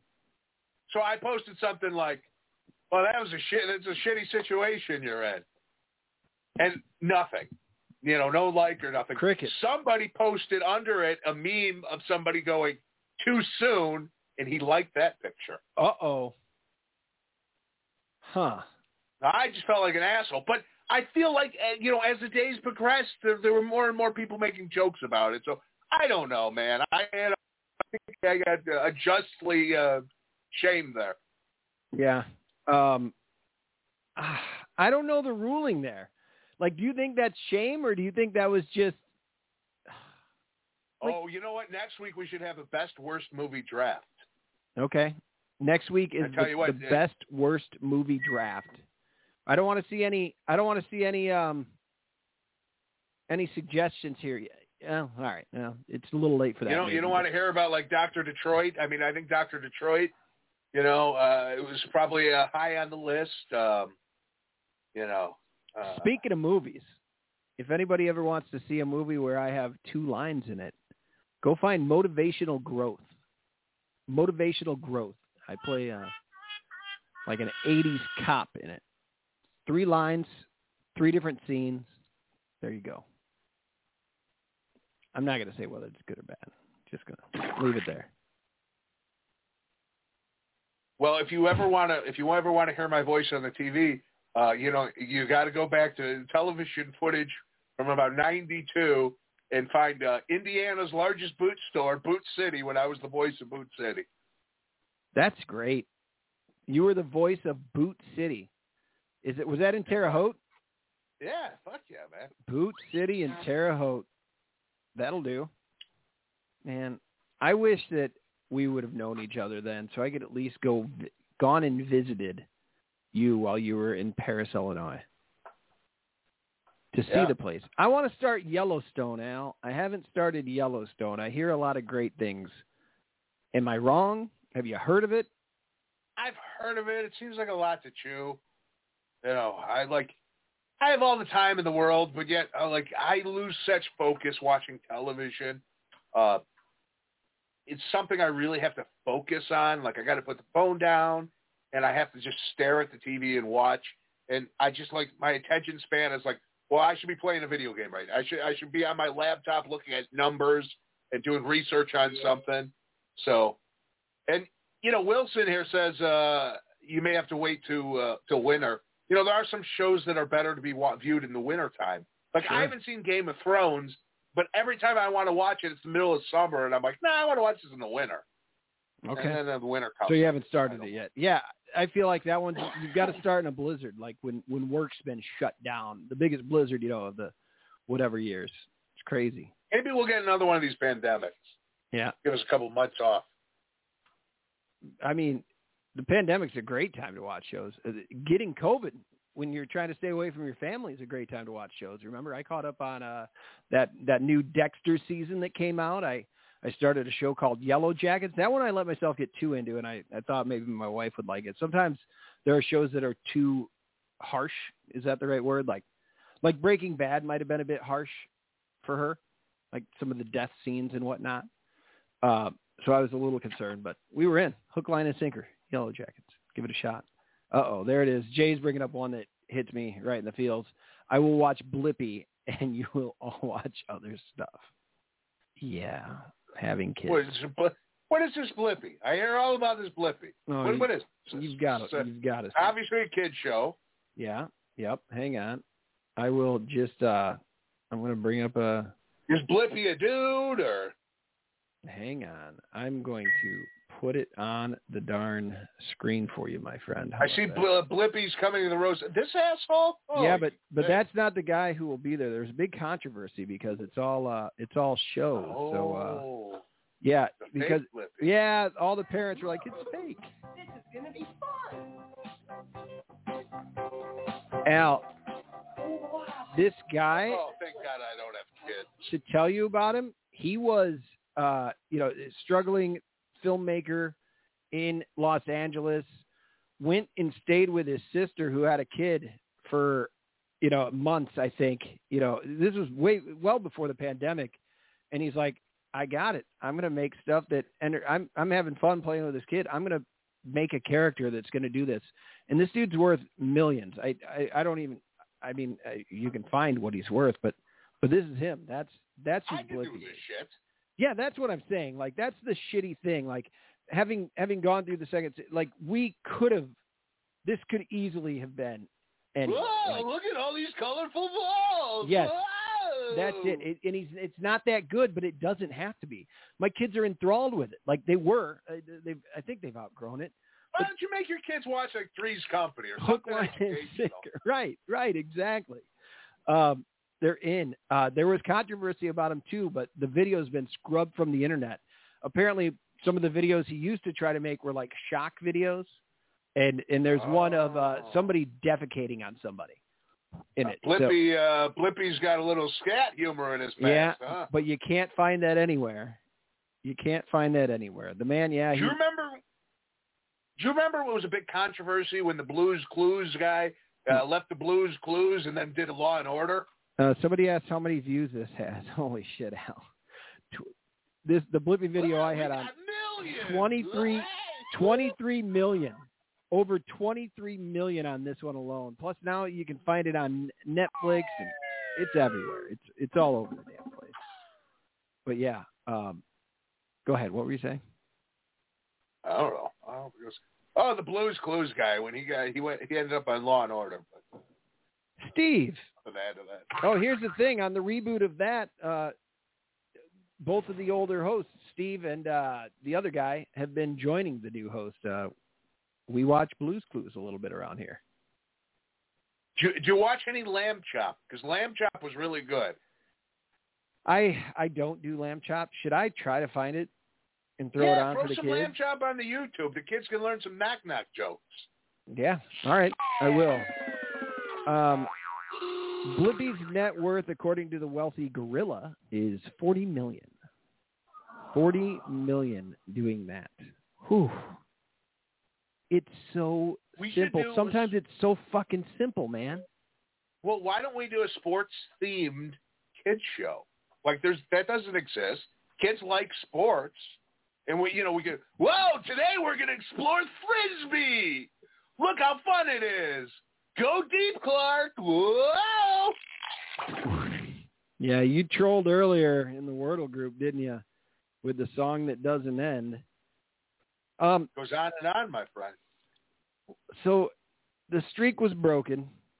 Things happened. Rough day. Something happened. You didn't get the Wordle. And last week you alluded that it, you may be done. For those of you out there, we have a Wordle group on Twitter. If anybody wants to join it, hit me up at Clark in Chicago. That was his old videos. The Blippi's original videos. Can I credit you with something in the Wordle group? And I, I Yeah. correct me if I'm wrong on this, Chris, uh, but you were the first one to b- really bring the the gifts in when you play your when you play when you show your hand how you did your results. You brought in the gift game in there, and maybe others had done it sometimes, but I think I feel like you were very strong at it, and you had good ones that people liked. And now it's damn near every time. Yeah. There's a gift. I there. love the gifts. Oh yeah, You know, they they but they invoke another feeling to the story. Uh, they're fun. yeah, yeah. So I I don't see where you go. I that's that's uh that's one of my go tos daily. Uh, I'll go play it if I haven't played it yet because I I'm I'm not wanting the spoilers so much. Not that they're spoilers, but sometimes I don't even want like to see how others did. Other times I want to see it, and then I feel challenged. I'm like, well, fuck. If Al got this one in three, I'm gonna Oh, I get, get it. I get mad when I see you you you do better than me. I'm like, oh Jesus, what is fucking Clark? like, how did this happen? Is he cheating? Is he cheating? How's he cheating? Yeah, I do. What's I he do doing? feel like you. What's he I doing? Do, I. I feel like I feel like there may have been once or twice when you were on six and you went and you cheated. I'll tell you this: I I don't cheat, and I would not have given out the easiest way to cheat and told everybody about it if I were into Yeah, cheating. how did you you knew you, you got you look? Yeah, I, you have these schemes. what do you mean ruses. these schemes? What do you mean these You know, schemes? I don't know what you're You got talking a about. ruse. I'll take a more positivity out of this. No, don't don't you dare take take any positivity. What is the word? Don't no positivity beams. no don't do that. That's not that's not even fair. That's not Man, even you fair. are down. You are down to the bare minimum, there, buddy. How dare you accuse me, me of cheating?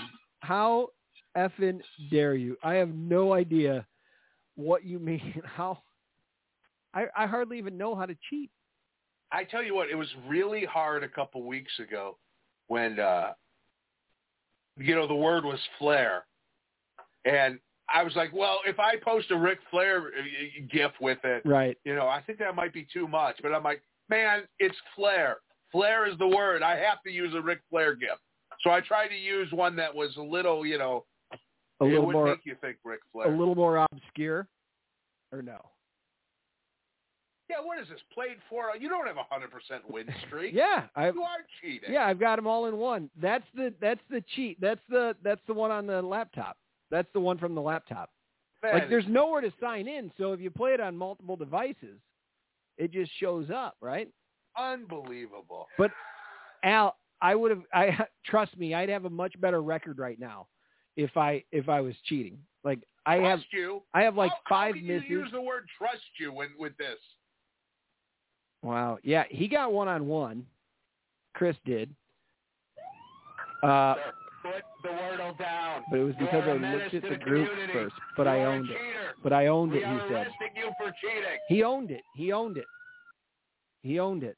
Charlotte Jay's done with the Wordle talk. He's saying that the baby has to go. To, I'd use that excuse too. No, I'm sure it's. Oh, it's got to be that time. Heck yeah. Jay, thanks for joining tonight. It's great to great to Thank have you, you back in here. That's awesome. Thank you. Good to see you, buddy. Uh, winning Wordle isn't as great as finding the right after. Like it does matter. Like it really helps to find a good gift. Like if it takes you five when you know it should have taken you three, there's a gift for that. Absolutely. Uh oh. Yeah. The second row, but there's like nine possible. Yeah, that's a tough one. Cloudy Cloud says fuck Wordle when you get four letters by the second row, but there's like nine possibilities. I couldn't agree No, more. it's uh, I've like twice in the last week I've had that where I've nailed like the four. Uh, one time Yes. I had the final four letters. All I needed was the first letter. Yep. Yep. Today's today's got me because the you know I guessed one with missing the first letter, and I'm like, are you shitting Today's me? Today's got me. No, like today's like I got it in five, four, I think, but I should have gotten it in three. Let me just take a look.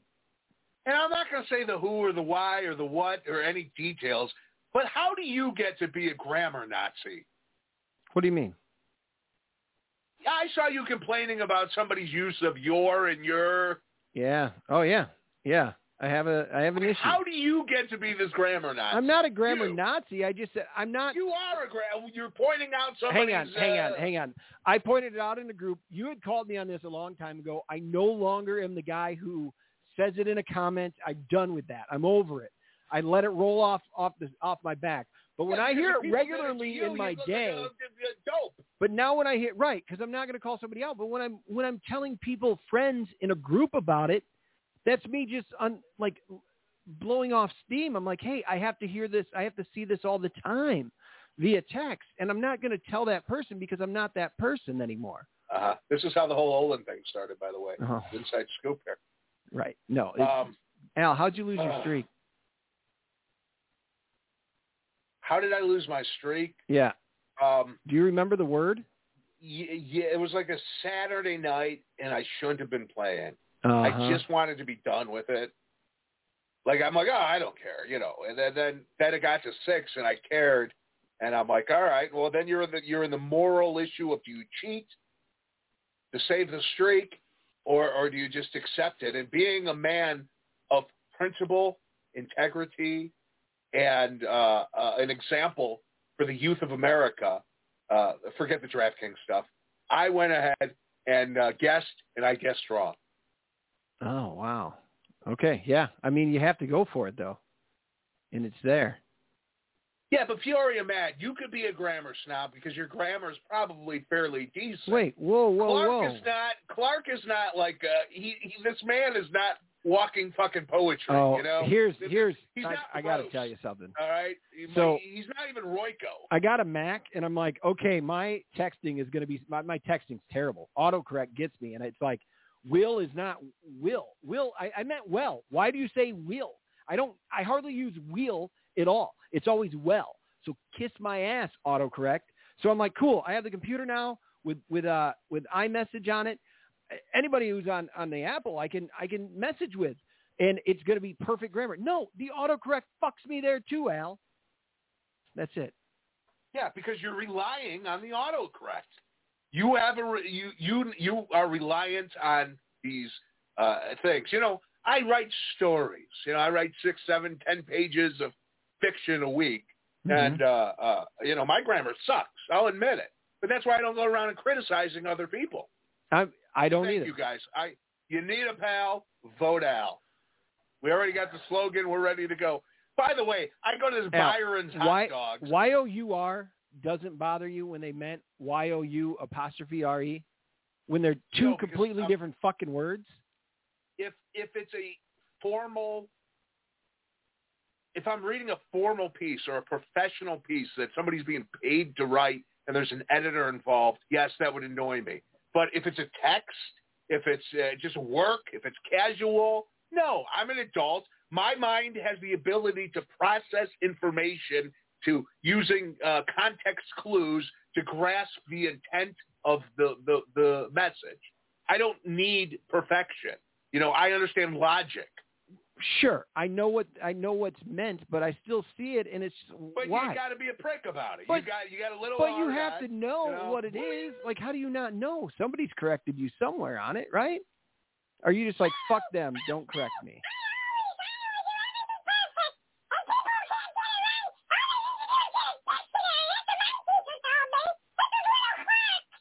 You're little Clark. You're slightly hard to understand. If it, maybe a slight slower pitch or a pitch higher.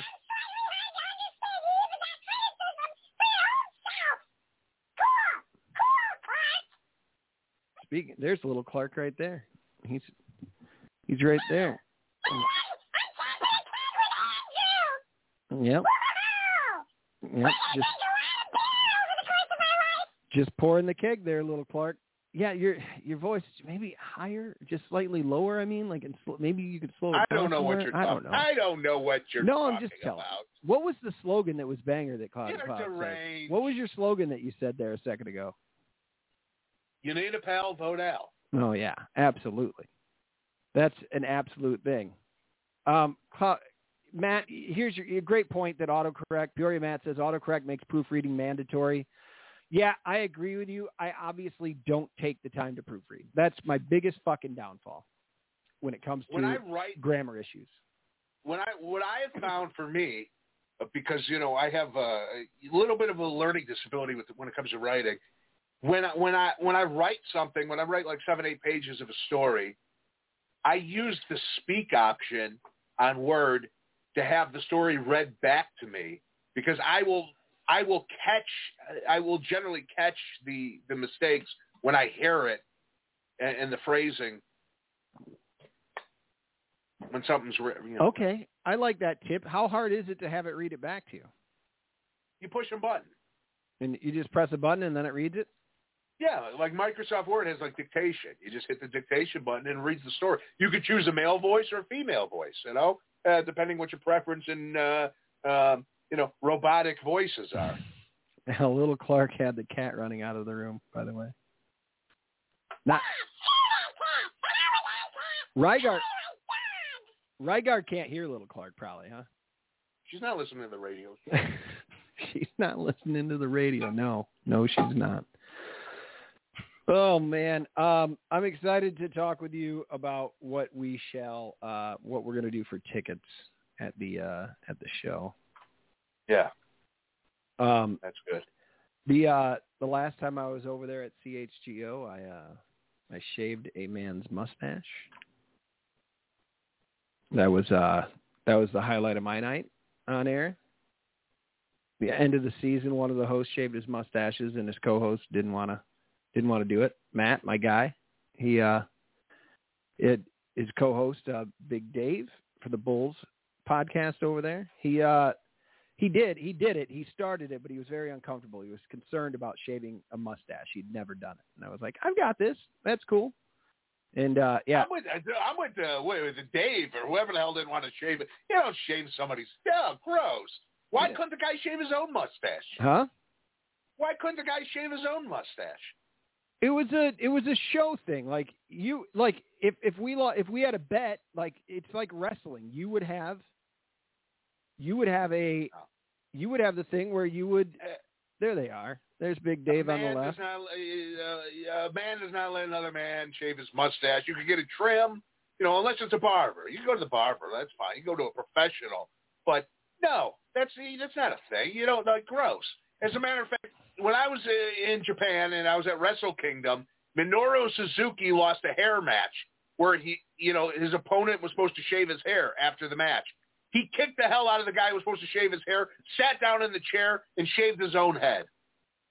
Oh, okay. See, in a lot of wrestling matches, traditionally hair versus hair matches, though, um, you see like uh you'll see like the the opponent shaves it off at the end. Right, and that's what this guy tried to do to Suzuki, and Suzuki's like, no, get out of the ring. I lost the match. Uh, fine, I will cut my own hair. Yeah, yeah. Uh, yeah. yeah, this is too much. So, well, yeah. he's got bags. No, I mean you don't want to leave mustache hair laying for the next guy coming up. You never know. Yeah. So yeah, that was it. That's uh my first like on that side of the camera over there. I mean, I've thrown the camera on myself before here and there, but that's the first time I've done that. Uh, yeah, I mean, there, I finished up for him. So anyway, that was uh, that was the big news there at CHGO last week. Uh, that's that was the night after our show. I worked there. I, choked him out, you know, and then I did the I did I did the Blackhawk show, and uh, yeah, That's what Brutus Beefcake used to do. He used to choke the guy out, and with, then he shaved the his sleeper hair. hole with the sleeper hole. Yeah. yeah. I don't know. Seems like Uh, you guys got some of that going on over there. Absolutely. Uh, the um, yeah, we'll see. I think I'm going to be back there on Friday. I get I get there about once a week these days. When when the uh, when the summer starts to slow down later at the Segway joint, I'll be over there a little bit more. I'm quite excited. Well, I mean, is there anything anything else left to say tonight? This is CNN. The Clark News Network. Well, like I said, from this day forward, there shall never be a Cracker Barrel Summit with you. Hey, wow. You know what? I'm going to give you some positivity beads for uh, And the Chicago Cubs win the World Series. Well, thank you. Well, like I said, from this day forward, there shall never be a Thank Cracker you. Barrel Oh. Summit with you.